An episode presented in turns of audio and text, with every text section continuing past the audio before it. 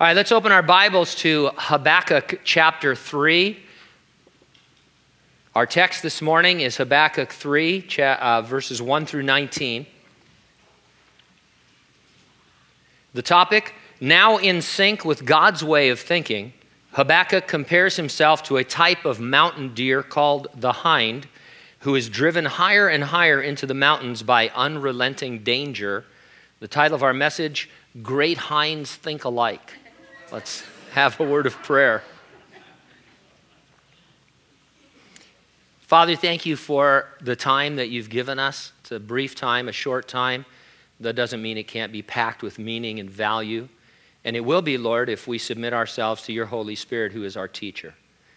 And Jesus, I pray that we would have the sense that you're walking in our midst among us, uh, pleased and excited, Lord, that we're here, giving us ears to hear what the Spirit has to say to us. We thank you and we praise you in Jesus' name. And those who agreed said, Amen.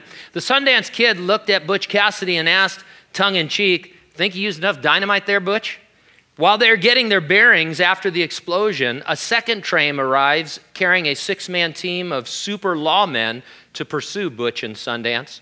They learn that the posse has been paid by Union Pacific head E.H. Harriman and is to remain on their trail until Butch and Sundance are dead.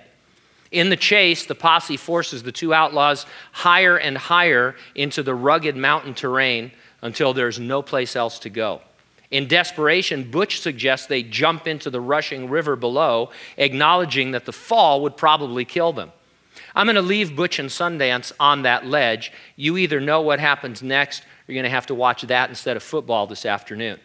Their flight up into the mountains, higher and higher, pursued by those wanting to see them dead, it reminded me to a certain extent of the prophet Habakkuk. He ends his book by picturing himself as a mountain hind climbing ever higher in order to evade the danger that is stalking him. There is, however, a huge difference between Habakkuk and Butch and Sundance. Habakkuk's climb takes him to spiritual heights where he can rejoice in the Lord despite the danger. There's no leap of faith into uncharted waters, only a settled confidence in the God of his salvation. There's going to be a time, or many times, when you are the hind. God will give you hind's feet on your high places from which you may rejoice in Him as you climb despite the danger, despite the disaster. I'll organize my thoughts around two points. Number one, if you look behind history, you'll see God on the move. And number two, if you look beyond adversity, you'll see yourself on the mountain. Let's take a look behind history first and see God on the move. In the classic children's story, The Lion, the Witch, and the Wardrobe, when the characters and creatures sense that something profoundly spiritual is happening in their world behind the scenes, they sometimes say, Aslan is on the move. For example, in Narnia, it was always winter but never Christmas. Unexpectedly, Father Christmas arrived with sleigh bells jingling. At once, the children and Mr. and Mrs. Beaver suspected that the White Witch was losing her powers. I've come at last, says Father Christmas. She has kept me out for a long time, but I've got in at last. Aslan is on the move. Now, Habakkuk lived just prior to the southern kingdom of Judah being overrun, overthrown, and its citizens taken away captive by the Chaldeans who ruled Babylon. God was orchestrating this after many less invasive warnings in order to punish and discipline his chosen nation for their heinous sin. The goal of his discipline was their restoration, first to relationship with himself, and second to their land. Habakkuk looked out over this situation and he could see behind history that God was on the move for his people. So we put in at verse 1 a prayer of Habakkuk, the prophet, on Shigionoth. Now, this prayer of Habakkuk was meant to be sung as a hymn of praise. As we work through it, you're going to see three pauses marked by the notation Selah, which you sometimes see in the Psalms. It's a musical pause or what we would call an instrumental interlude. Then at the end of this, you see the instruction to the chief musician with my stringed instruments. It is in the form of a song called a Shigionoth. Now, there's some debate over the exact meaning of this musical term. Most scholars say it's a kind of lament or a dirge. Uh, but if you look at its last verses, you get the idea it's anything but a lament. I mean, Habakkuk is rejoicing in the Lord. Shigionoth is a form of high praise. It's wild, it's rhythmic, it's exuberant. It's praise with pumped up volume and no limits. It's what we might call wow worship. Are you ever up late at night watching infomercials? There used to be, I don't know if there still is, I haven't been up late at night for a long time, but there used to be commercials for wow worship. They were all the most uh, effective uh, worship ballads and anthems of our time. You know, shout to the Lord and that kind of thing. And it was called wow worship. And I thought, well, that's very appropriate. Well, that's what this is. That's what this song is. And, and any musical accompaniment to this that makes it sound dreary and sad is just not doing it justice. Now, while we're on the subject, I would ask all of us do you sing with exuberance to the Lord? Now, I know what you're going to say. You don't have a good voice. You don't have to tell me. now, I'm joking with you on, at your behalf. But some of you just say, well, I don't like to sing. I don't have a very good voice. I can't carry a tune in a bucket. You know, Moses, remember Moses? Moses told God, I can't really represent you because I'm slow of speech. He had some kind of a speech impediment. And God said, That's not going to stop me from allowing you to minister for me. I'll just have Aaron speak for you. So you tell Aaron what you want to say, what I'm telling you to say, and then he'll uh, tell Pharaoh.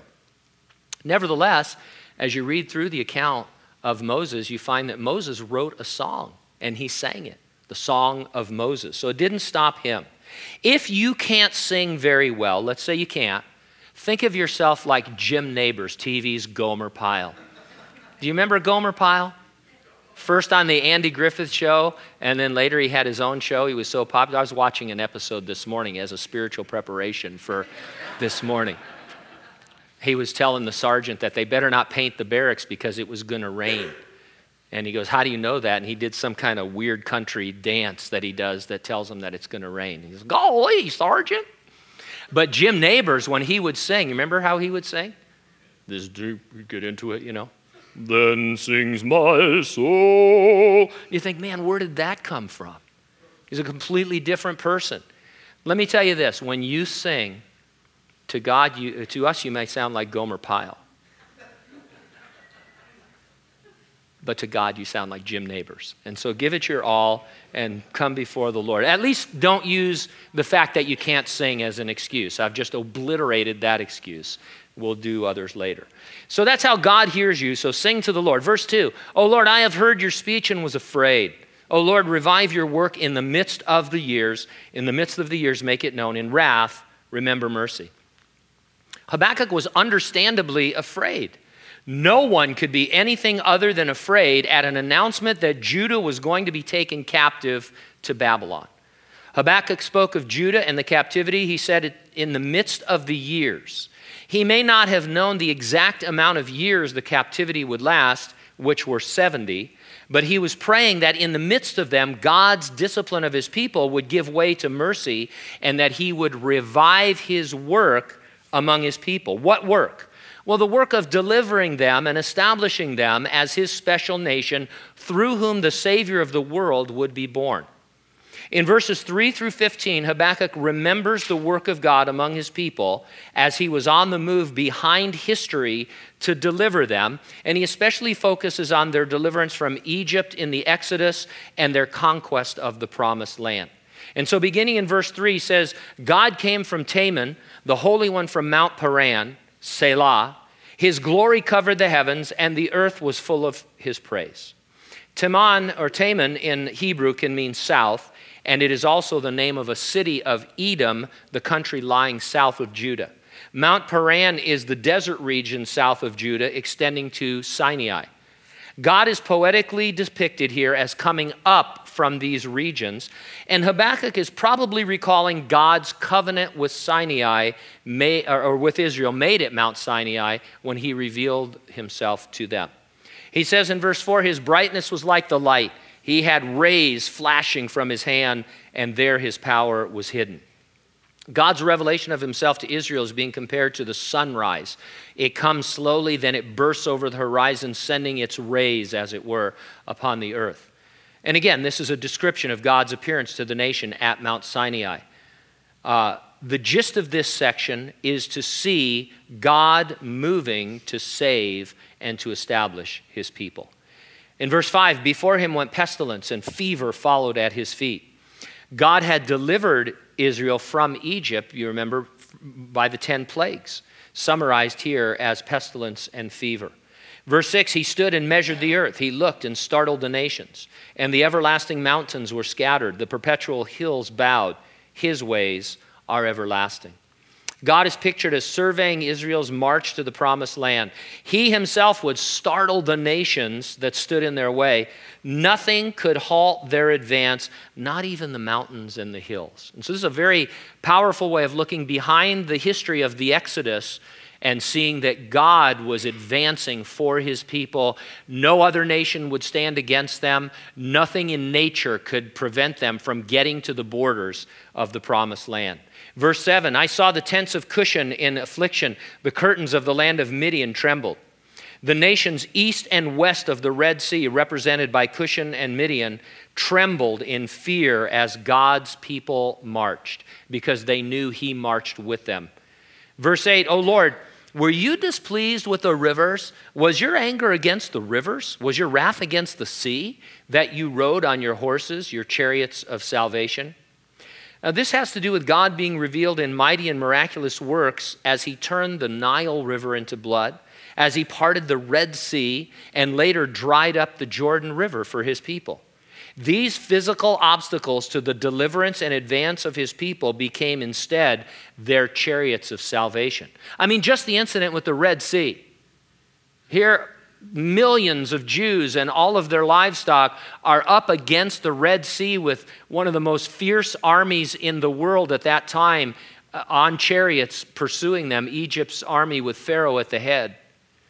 And all of a sudden, that Red Sea parted and they went across on dry land. That's what is being remembered here, along with the Jordan drying up, along with all the other miracles over water. Then he says in verse 9, Your bow was made quite ready, Oaths were sworn over your arrows. Selah. You divided the earth with rivers. God here is first pictured as a bowman ready to strike out against the enemies of the Jews. I have to think about Legolas in the Lord of the Rings and the Hobbit movies. He never misses. Have you ever noticed that? And he has like 35,000 arrows in his quiver. He's going, uh, and it's crazy. And so God is portrayed as a bowman, as if he was surveying any danger from any direction and able to deal with that, the, uh, fighting for them. Uh, it says here, oaths were sworn over his arrows. That's a reminder that God had made oaths, or we would say promises, to protect his people. This advance, this march through the wilderness, was not dependent upon the people. It was God who said, I am going to bring you to the promised land, and he was working to do it. And he also provided for them he divided the earth with its rivers. This is probably a reference to the bringing forth of water from the rock that Moses struck in the wilderness, providing a gusher of water for both man and beast. And so they were out in the wilderness, and like I said, there were millions of people and all of their livestock, and there wasn't any water. Hence, it was called a desert.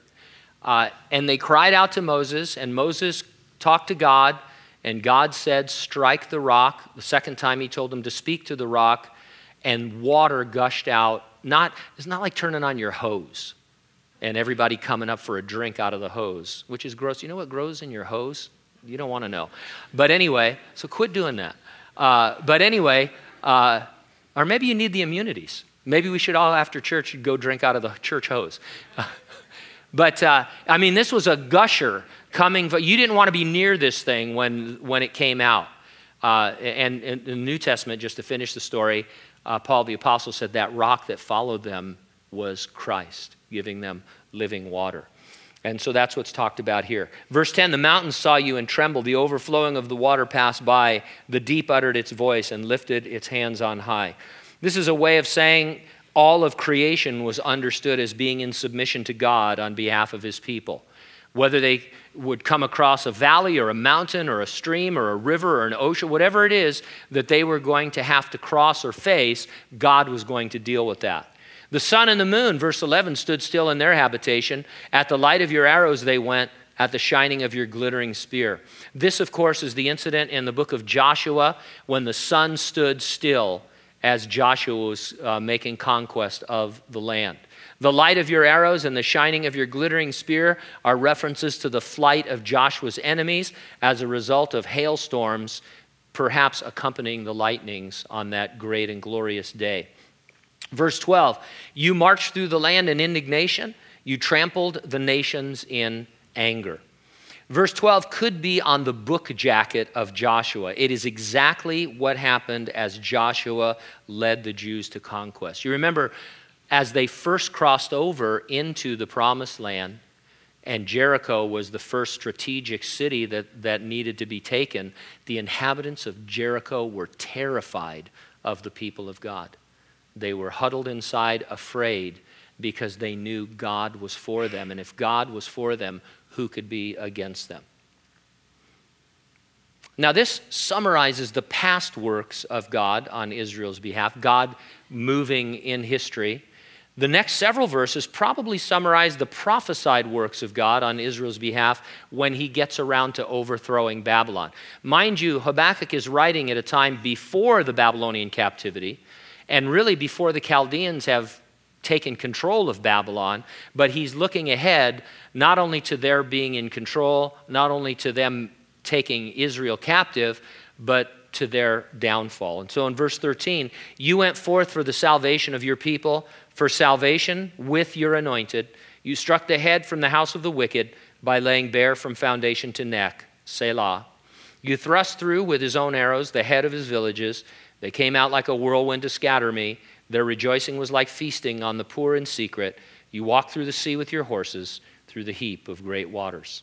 When he says, For salvation with your anointed, it means that God would deliver the Jews and he would establish them because it was through them that Jesus Christ, his anointed servant, was to be born and save mankind from their sin. And so, though Israel failed God, God would not and could not fail Israel. There was always a remnant of believers, no matter how the leaders of the nation, uh, how, how much they tried to, in one sense, destroy the nation, God would step in, working and moving behind history because the anointed must come through the nation of Israel. And then notice the mention in verse 13 also, you struck the head. Babylon is depicted in Scripture as the head of gold atop the kingdoms of the world. And so that's why we see this as a prophecy that God would strike down Babylon. God would walk through the sea with his horses. History records that Babylon fell as the Medes and the Persians blocked the Euphrates River, which came in under the walls of Babylon. You know, I don't know how many eh, eh, impregnable cities that there have been, or uh, uh, you know, cities that nobody could get into. Think Troy and the whole Trojan horse thing. There's, uh, history is littered with cities that everybody thought were totally defensible, and then some genius figured out a way. And so with Babylon, uh, while they were enjoying their drunken feast, and the Medes and Persians were camped outside, somebody came up with the idea of, of uh, damming the Euphrates River. They dammed it, the water dried up, and the Medo Persian army came in underneath the city and wiped out the, the Chaldeans. The only possible physical response to God's mighty and miraculous works is trembling, whether you're a believer or a non believer, but the only possible spiritual response is resting for believers. Verse 16, it's a mini sermon on suffering. It draws dramatic, seemingly contradictory contrasts. While in the worst possible trouble, such that you tremble, you nevertheless rest. While being totally overwhelmed, you confidently declare God will conquer your enemy. How does that make sense? Well, it makes spiritual sense in your experience with the Lord. My favorite example, I use it all the time, it's a great one. Shadrach, Meshach, and Abednego, Daniel's three friends in captivity in Babylon. Uh, Nebuchadnezzar sets up this image of gold that he wants everybody to bow down to and worship. Uh, these three Hebrew boys say, Hey, we're not going to do that. We can't do that. Nebuchadnezzar gets upset. He says, I'm going to throw you into the burning fiery furnace and kill you. Uh, and they say, basically, our God will deliver us, but if he doesn't, we're still not going to bow. That's the attitude that Habakkuk has come to. God is able to deliver me, but if he doesn't, I've already been saved, and so what's the difference? Let me provide an example closer to home. One of the dear sisters here in our fellowship just came through a terrifying medical ordeal. She spoke to me about it on Wednesday night, letting me know that as it was unfolding, she nevertheless experienced God's perfect peace. She was literally at rest in her day of trouble. And so we sit around, we think, well, what does that mean? How am I going to do that? You don't need to be doing it until you're doing it, and then God will give you the grace for it. Uh, what we go through sometimes as human beings is terrifying and terrible, but it, we can also rest in it because of the presence of the Lord. Because of God's mighty works to deliver them, Habakkuk was confident God was on the move, and that in the midst of their trouble, he had a plan he was working out for his glory and for their good. We're not Judah, we're not Jews, we're the church. God has a plan for us. It's a plan no less dear to his heart for a people no less loved by him. His plan is for us to go into the world, and as we are going, to share the good news that Jesus is the Savior of all men, especially those who believe. He has promised that the gates of hell cannot prevail against his church on the earth. That means this work will continue until he comes for us. He told us he would return for us to resurrect us or rapture us, and he'll bring us to the homes that He's been preparing for us in heaven. But Jesus also promised us that in the world we would have tribulation. Some of us more than others, but for all of us, trouble of various sorts will eventually be our lot in this life. Whatever you or I must endure, we know, do we not, that God is on the move. We tremble, but we rest. We are troubled, but we know our enemies are conquered. Now, secondly, if you look beyond adversity, you'll see yourself on the mountain. A few years ago, it became popular to hang framed motivational posters in your office. Don't tell me if you have one or not, but some you've seen them or some of you have them. They feature a single motivational word with an inspiring photo above that and then a clever saying below it to, to inspire you for the day's work. I prefer what came next called demotivators. Here are a few of my favorites. Picture this. I, I didn't write down the picture, but these, these are the posters. Believe in yourself. The rest of us think you're an idiot. Mistakes. It could be that the purpose of your life is only to serve as a warning to others. This is a good one. I, I agree with this one. Meetings. None of us is as dumb as all of us. Think about that for a minute. And 90% of the meetings you've been to. And this is my all time favorite. It shows a grizzly about to snag a salmon swimming upstream. Ambition. The journey of a thousand miles sometimes ends very, very badly. Now, the reason demotivators work is because we all recognize that simply having a positive mental outlook captured by a saying isn't enough in a world whose prince and ruler is the devil. And a lot of times, we've talked about this before, but a lot of times when we're trying to encourage other believers who are going through serious struggles, we kind of give them a motivator that is more like a demotivator because it's so simplistic and, and it doesn't really speak to the issue. These last verses in Habakkuk are not wishful positive motivators. They aren't an attempt to turn lemons into lemonade. They're a description of the minds of the imminent and unrelenting danger you're going to encounter that drives you to deeper and deeper spiritual devotion. It'd be better to tell, if somebody comes up to you today and tells you what kind of trials they're going through, it'd be better to say, God is giving you hinds feet on high places. He's driving you up into the heights of spiritual understanding. I would be terrified too if I was going through that, but uh, like Shadrach, Meshach, and Abednego, God will deliver you or he won't. And if he doesn't, you're already saved. These describe how God, if you will cooperate, will give you hinds feet on high places. They're about Him giving you the strength, the spiritual strength for the climb, no matter how high up you may be required to ascend. Things were not going to get better for Habakkuk and those in Judah and Jerusalem. Here's verse 17. Imagine this as a headline. Though the fig tree may not blossom, nor fruit be on the vines, though the labor of the olive may fail, and the fields yield no food, though the flock may be cut off from the fold, and there be no herd in the stalls. Extra, extra, read all about it. If your life and livelihood depended on agriculture, like it did in 7th century Judah, this would be the worst headline you could read. It meant a complete collapse of everything that could feed you or sustain you, and it would leave you destitute for years to come. Now, I'm ignorant when it comes to economics. So are most economists, but, so I'm in good uh, company. But I've been taking notice of a trend lately of articles warning us of another economic collapse. Headlines like this 10 key events that preceded the last financial crisis are happening again. And then there was this one, which I think is a bit of an exaggeration, but how plunging oil prices could lead to World War III. I sure hope those are exaggerations, but whether or not lower prices at the pumps is a sign we're headed for trouble, I think we all know that trouble is always just a heartbeat away. Habakkuk and the Jews would, in fact, experience, as I said, a total collapse of their society. Worse, they'd be carried away as captives to the rivers of Babylon where they would weep. How should they live? Well, verse 18 Yet I will rejoice in the Lord, I will joy in the God of my salvation. Again, you can't see this as Habakkuk gritting his teeth and saying, I will rejoice in the Lord.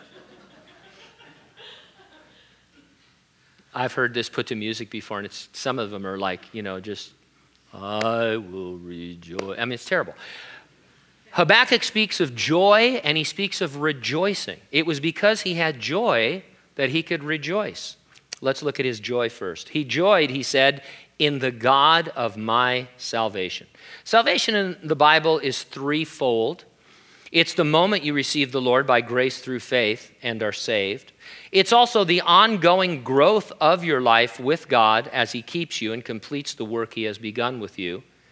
It is also your final arrival into His presence when you'll have a glorified body free from sin uh, and those kinds of things. Habakkuk had joy realizing and resting in his salvation. Despite circumstances that were awful, nothing and no one could affect his salvation on any of those three levels. He was saved, he was being saved as he walked with the Lord, and he would one day be totally saved. And there's nothing on earth or above the earth or under the earth, uh, no principality or power that can touch that. Now, I would expand this idea of salvation to include God's desire to save the lost. The Apostle Peter wrote, The long suffering of our Lord is salvation. It means God goes to great lengths, even delaying necessary judgment, in order to reach out to sinners. You know, people who accuse God, especially God in the Old Testament, of being uh, cruel, the word I want to use is capricious, but I don't know what it means. I think it's the right word. Uh, they, they, they always start with a situation like Habakkuk and God just saying, hey, I'm, I'm upset today and I'm going to send the Chaldeans to destroy you. They don't start at the beginning. And that's where you need to start with Israel's history and see God's deliverance and protection and provision.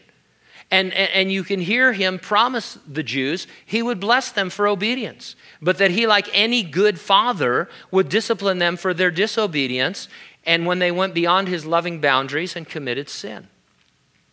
And if you get the real history of Israel, you see that God had been uh, ministering to them and, and, and urging them to repent, sometimes in their history for decades or centuries.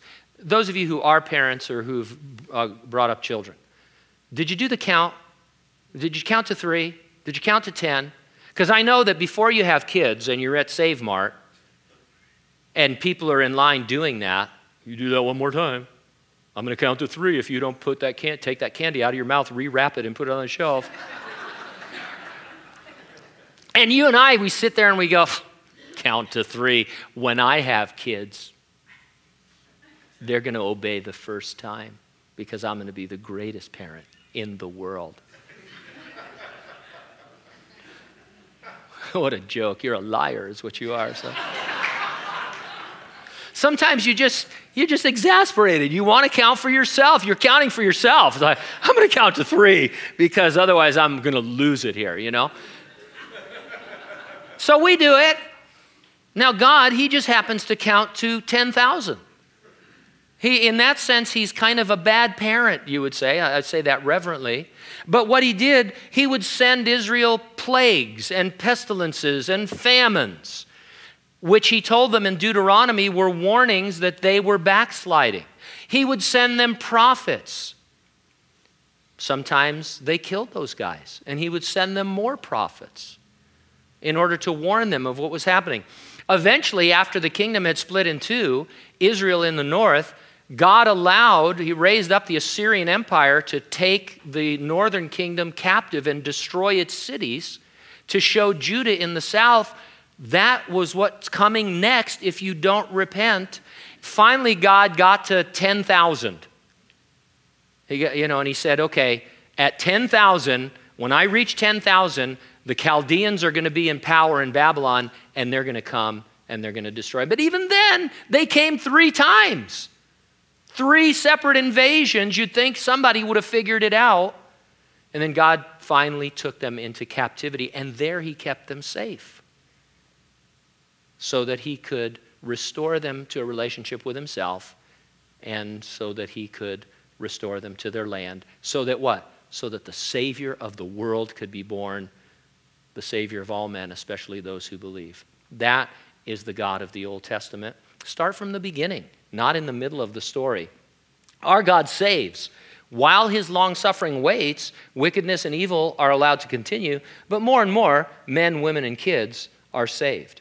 I hope you see now how Habakkuk could, in his trouble, rejoice in the Lord. He had the joy of his salvation, and knowing all of these things, he could honestly, positively rejoice in the Lord. Now, I prefer verse 19 in a more poetic King James version, which says, The Lord God is my strength and he will make my feet like hinds' feet, and he will make me to walk upon mine high places to the chief singer on my stringed instruments.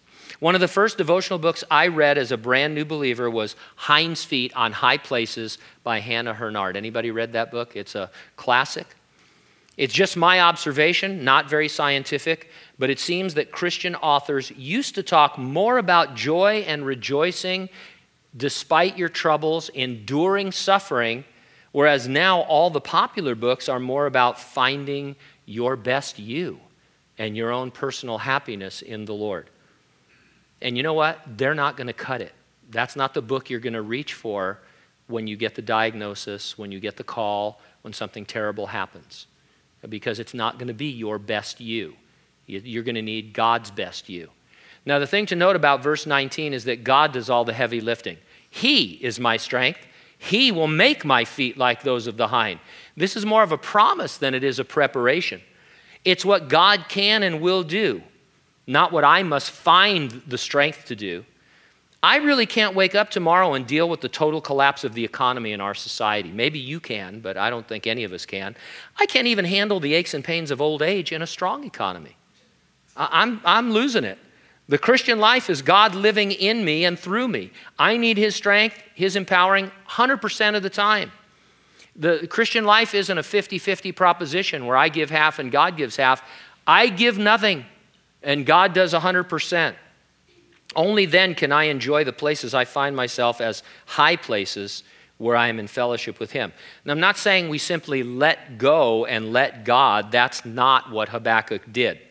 He prayed, he watched, ultimately, he submitted to God's will. That's our part, simple cooperation. We just go along with God to pursue spiritual disciplines like prayer, submission in every area. Then my life and your life can become his song. Here's what I mean. The Old Testament prophet Zephaniah wrote, The Lord your God in your midst, the mighty one, will save. He will rejoice over you with gladness. He will quiet you with his love he will rejoice over you with singing. Now, Zephaniah is describing Jesus in his second coming to the earth during the kingdom of heaven on the earth. But I rather like this picture just in general. Um, it, it, again, it's very parental in the sense that it's like a little child who's scared at night, you know, terrified of the boogeyman and all of these things. If they only knew what was really out there, they'd, they'd super be scared. But, you know, they think somebody's in their closet. It's just Sully. But uh, anyway, uh, and you come in and you soothe them, and sometimes you sing to them with your terrible singing voice that they love, right? And, and you soothe them to sleep. And this is what Jesus does. He sings over us. Uh, he'll do it in the millennium, but he sings over us all the time, uh, calming us, giving us rest. Since Jesus is the same yesterday, today, and forever, we can confidently say he does this for us. Now, in the New Testament book of Ephesians, there's also a description of believers as God's workmanship. And the word workmanship is our English word poem.